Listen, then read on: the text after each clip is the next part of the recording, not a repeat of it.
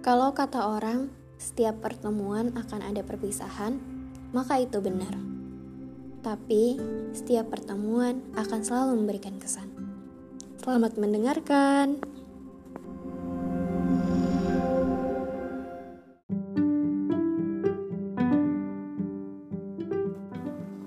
Halo. Selamat malam. Selamat datang di podcastnya Lisa Falsabila dengan Lisa yang baru, univ baru, prodi baru, versi baru. Yeay, tepuk tangan. Oke, jadi sebenarnya aku tuh sudah ngerekam podcast dua puluh menit. Tapi suaranya gak jelas dan kresek-kresek.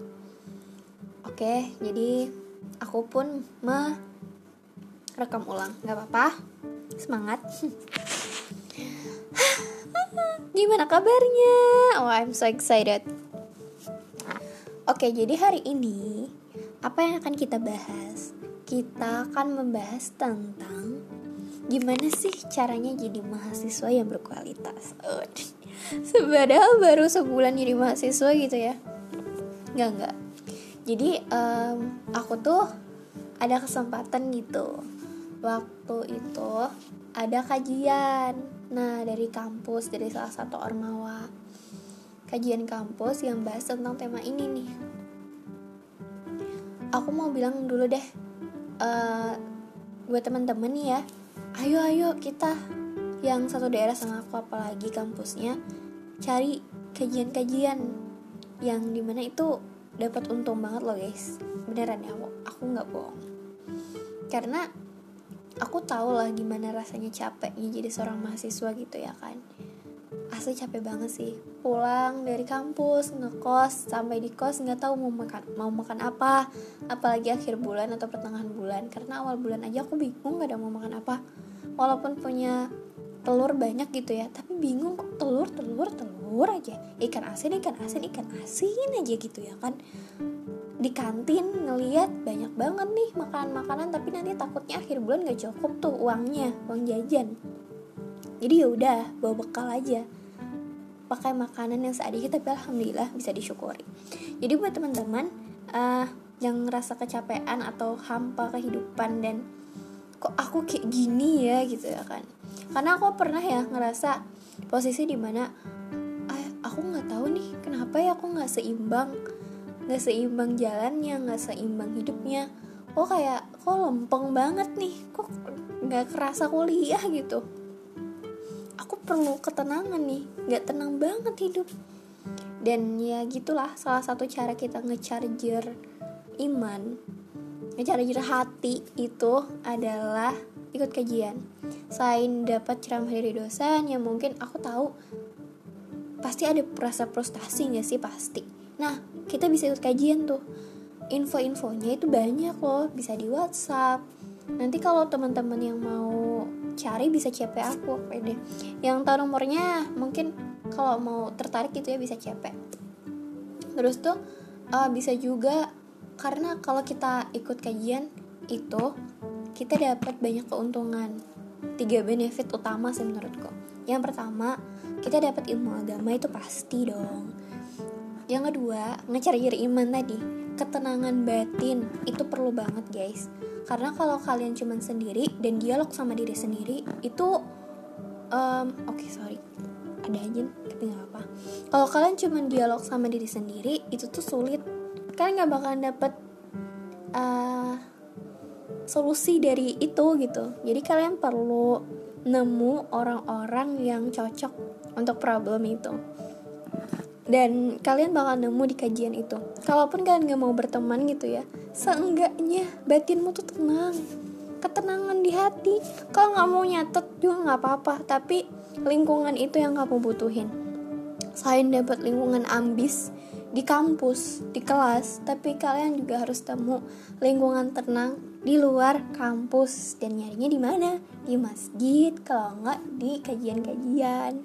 Jadi yuk search. Yang ketiga adalah kalian dapat konsumsi. Alhamdulillah itu yang paling dicari. Enggak juga sih ya Allah, itu bonus. Aku gak ngerti lah kenapa orang gak mau gitu ya kan. Sebenarnya dapat konsumsi loh, uh, seenggaknya dapat minum lah ya. Tapi biasanya tuh dapat kue gitu, kue-kuean. Kalau nya kajiannya lumayan besar tuh bisa dapat nasi kotak. Tapi bayangin aja dapat kue. Kalau dapat risol satu aja tuh.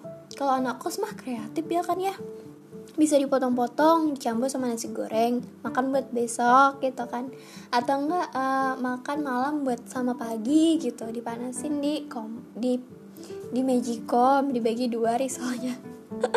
Ya terserah lah ya gimana ngakalinya, tapi menurutku itu adalah salah satu keberkahan. Jadi benefitnya banyak. Jadi untuk teman-teman yuk kita bersama. Oke, okay.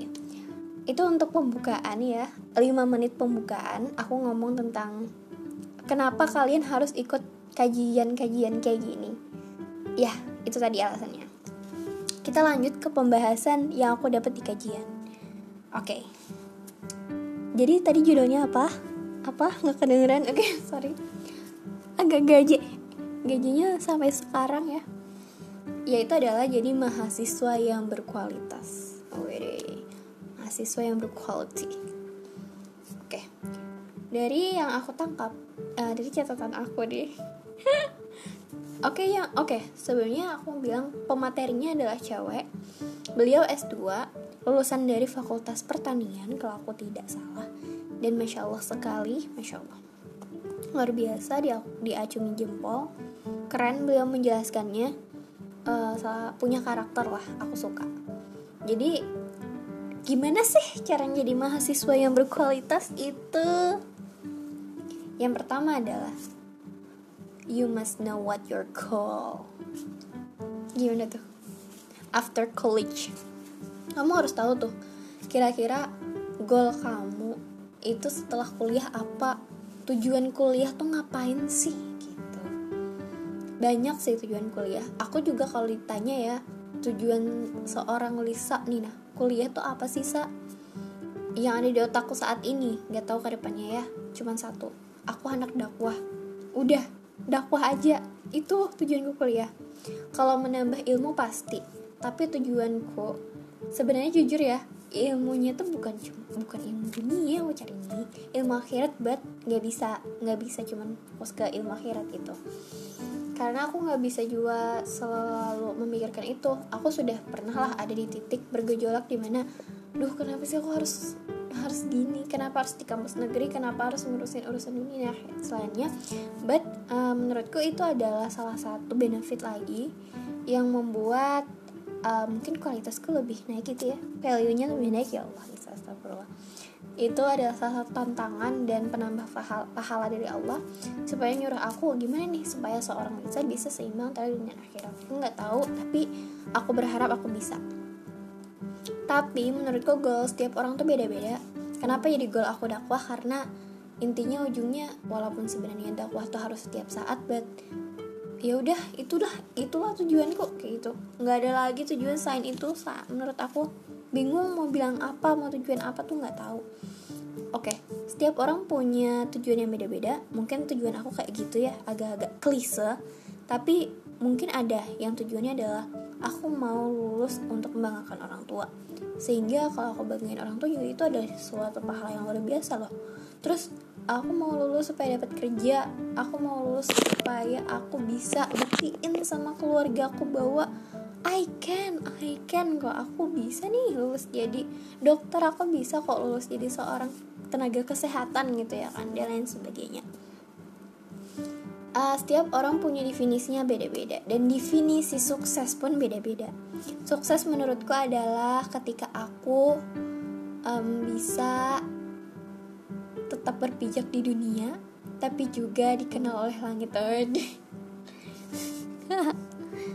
definisi sukses bagiku ya, aku bisa hatiku masih ditetapkan Allah untuk selalu di jalan Allah. Udah itu aja sih ya. Kalau aku bisa kayak gitu terus sampai mati, kayaknya itu sukses yang luar biasa gitu ya kan. Insyaallah benar. Dan sukses tiap orang juga beda-beda.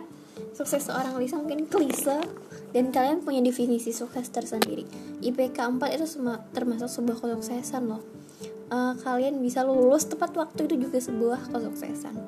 Dan kalau kalian sudah dapat itu semua, carilah cara untuk bisa mencapainya.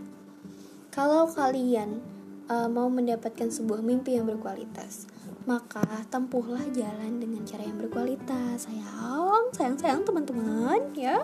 Guys ya. Pecahkan masalah dengan cara yang berkualitas. Hadapi dan selesaikan. Jangan ditinggal pergi, kisah. Hei, eh, jangan gitu. Kayak apa? Oke, lanjut. Um, tahu gak ada sih apa namanya? Apa sih namanya? Apa sih namanya? Kekurangan kata-kata aku nah. Uh, batas, batas ya. Ciri. Hmm. Tentang benar salah itu apa? Batasnya benar salah. Kita benar, kita tahu itu benar dan salah tuh gimana gitu. Tahu enggak apa? Syariat, guys. Jadi standar iya, standar benar. Standar benar dan salah itu syariat. Syariat Allah yang ada di Al-Qur'an dan As-Sunnah. Itu standar benar salah sebenarnya. Jadi kalau kalian mau gapai tujuan kalian tadi, harus ikuti standar itu. Kalian kuliah nih, mau lulus tepat waktu kan?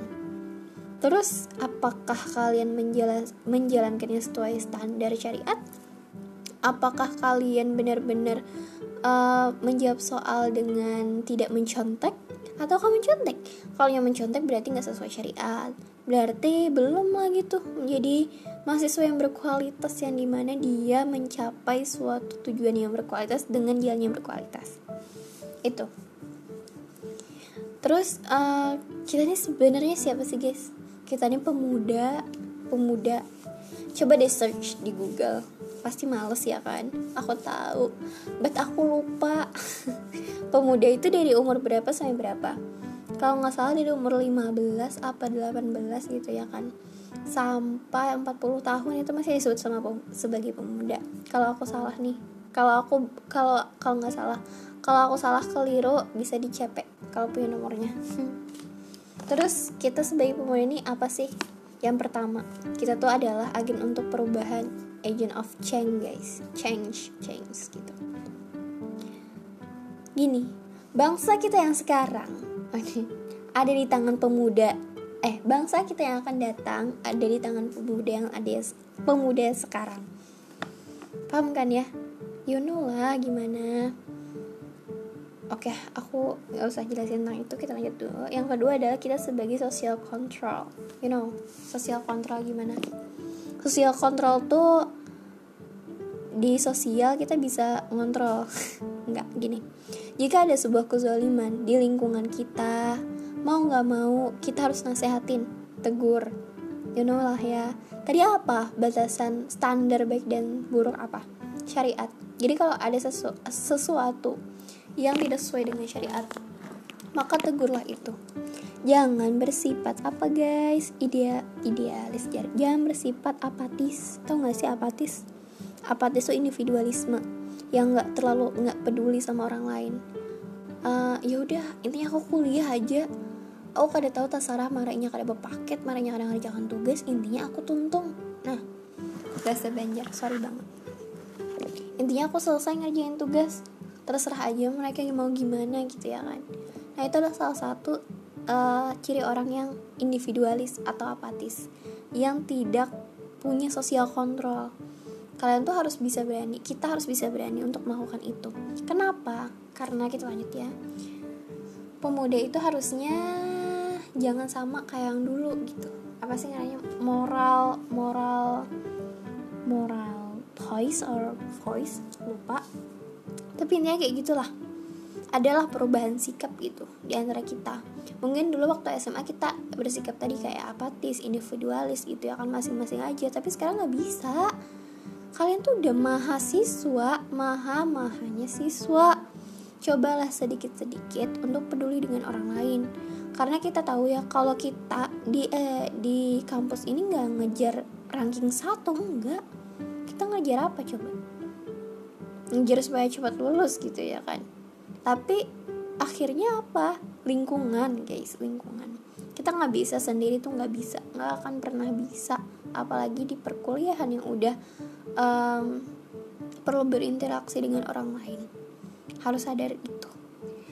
Terus uh, seharusnya kita harus gimana sih?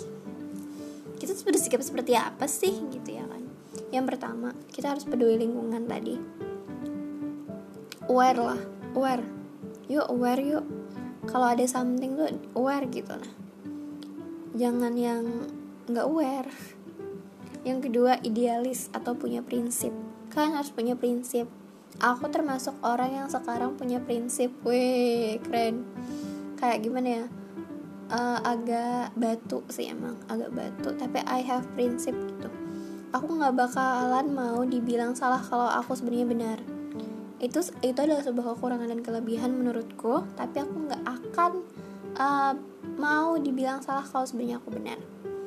Aku akan bela, dan temanku kayak gitu juga sih. Maksudnya kalau temanku dia itu benar tapi dianggap orang salah, aku akan bela dia sampai paling depan. Aku akan ada di garda terdepan untuk membela kawanku itu kalau dia itu benar. Kalau kalian punya prinsip kan kayak gini, ini, ini salah nih, ini contek tuh salah, ini yang contek tuh salah. Ya udah, berprinsip lah. Intinya aku ada nggak mau nyontek, ditawarin nyontek nggak mau, nggak mau nggak mau mencontek dan nggak mau mencontekkan. Nggak boleh sebenarnya itu tuh, mencontekkan pun nggak boleh. Walaupun dianggap orang ih kok gitu sih, ya nggak apa-apa, itu omongan orang. Sulit emang, I know that, I know that lah. Buat teman-teman dekatku pasti tahu gimana aku memperjuangkan sifat idealis dan punya prinsip ini. Yang yang ketiga adalah kritis, kritis guys. Kita harus tahu nih Uh, cara mengkritisi lingkungan gimana. Jangan cuman uh, standar aja dalam sebuah permasalahan. Oke, okay, yang terakhir adalah politis. Nyambung sih sebenarnya sama kritis dan yang pertama tadi peduli lingkungan. Politis ini uh, ad- kita harus membuka cakrawala kita lebih luas. Cakrawala kita lebih luas. Bahwasanya bukan cuman kita yang punya problem, tapi lingkungan juga. Kita harus kritis tadi sama apa yang terjadi di lingkungan kita. Buat teman-teman yang mungkin di daerah banjir ba- nyebut merek, sorry banner. Oke, okay, skip. Buat teman-teman yang mungkin di daerahnya dekat sama aku, kalian pasti kalau ke kampus itu ya, kalau kalaunya dari arah museum ke kampus itu kalian cari deh, nggak kalau nggak cari lihatlah di samping tuh nah sebelah kiri. Itu tuh banyak banget orang-orang yang jualan tisu pakai sepeda di pinggir-pinggir situ, deket-deket situ lah. Dan itu setiap hari kalau nggak salah. Dan banyak, nggak cuma satu, banyak. Dan itu orang-orang tua loh, orang-orang tua yang jualan tisu tuh. Dan yang dijual cuma tisu. Dan biasanya kalau hari Jumat tuh banyak, banyak lagi orang-orang yang bukan cuma jual tisu ya, orang-orang biasa yang lewat-lewat situ banyak. Karena aku tahu kalau di daerah sini banyak banget orang-orang baik mungkin ya, pasti sih yang kasih makanan, sedekah gitu di hari Jumat. Dan aku tahu para beliau-beliau ini pun mengharapkan itu gitu kan. Itu tuh harus dikritisi guys. Itu bukan cuma masalah biasa. Kalian nggak bisa ber- bersikap apatis di sini, nggak bisa individualis. Kalian harus bersikap politis juga, di dikritisi gitu dan dipolit, dan harus peduli sama politis. Ini kenapa? Kenapa? Kenapa kok bisa kayak gini? Kenapa kok banyak orang-orang kayak gini? Mungkin kalian sering lah nemuin kayak gini, tapi jangan diliatin aja dong. Dicari tuh solusinya. Dicari, ini nih gimana ya? Kok negara kok kayak gini sih sekarang? Kok banyak banget orang-orang yang minta-minta sih sekarang? Tuh. Ya um, kalau kalian mau aware, mau peduli, kalian tuh bisa loh sebenarnya. But nggak mau aja ya kan. Jangan terlalu mikirin ini kayaknya aku capek banget, aku capek banget karena aku juga udah pernah di posisi itu gitu. Jadi maksudnya di sini adalah kalau kalian mau jadi seorang mahasiswa yang berkualitas, jangan cuman uh, satu, jangan cuman dunia aja, jangan cuman mikirin yang di dunia aja, karena ini bukan tujuan guys. Say, ini dunia tuh bukan tujuan, yang tujuan tuh di akhirat. Jadi jangan cuman dunia aja, du- ilmu dunia aja, jangan, sayang banget. waktu kalian ada di luar sini, nah, di luar dari orang tua, di luar dari um, pengawasan orang tua gitu ya kan, kalian udah keluar nih loh, kalian tuh ada di sebuah kota loh, kalian bisa bangun relasi loh, kalian punya banyak banget kesempatan, jangan dibuang sia-sia. You can, you can, I believe, aku percaya oh Tuhanmu. Semangat intinya ya. Ka, terus maksudnya di sini maksud beliau gini, kalau kalian menjadi mahasiswa yang berkualitas, carilah tujuan yang berkualitas dan jalan yang berkualitas. Kualitas. Kita mahasiswa, dua puluh menit aku ngomong, kalian pasti tahu intinya apa. Aku udah jelasin intinya gimana lah. Oke, terakhir nih. Tahu Imam Syafi'i? Tahu. Oke. Tahu dari mana? Canda. Tahu enggak sih Imam Syafi'i itu kan beliau pelajar ya kan. Beliau tuh sama loh kayak kita, pelajar juga. Bahkan perjuangannya tuh Masya Allah. Beliau tuh aku lupa beliau dari mana, kalau nggak salah dari Palestina ya, kalau nggak salah dari Syam Palestina kayak gitu, dan beliau belajar tuh sampai ke Madinah, sampai ke Madinah beliau belajar berjalan, jalan kaki beliau. De, ibu beliau sih yang mendukung banget, tapi niat Imam Syafi'i itu Masya Allah. Lalu uh, sebagai seorang pelajar, sikap sidin gimana sih? Sikap seorang Imam Syafi'i gimana? Enggak, enggak tidur tidur enggak guys. Enggak yang meninggalkan sesuatu, enggak, enggak mungkin. Dan ilmu yang didapat apa? Dunia aja kah? Enggak, dunia akhirat. Dunia akhirat. Hah? Tahu gak sih? Kalian di universitas, yang membentuk universitas pertama kali itu tahu gak siapa? Gak tahu ya? Nah, bagus. Itu adalah salah satu tokoh Islam.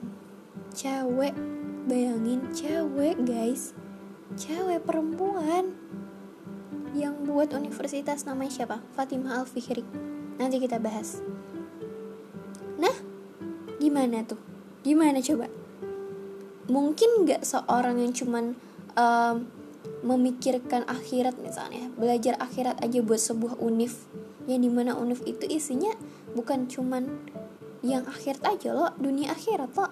Nah, Masya Allah, tokoh-tokoh Islam tuh banyak banget, ada Al-Khawarizmi, uh, banyak lah intinya, dari berbagai ilmu, berbagai bidang tuh ada tokoh Islam, dan semuanya dunia akhirat yang di, di, digapai.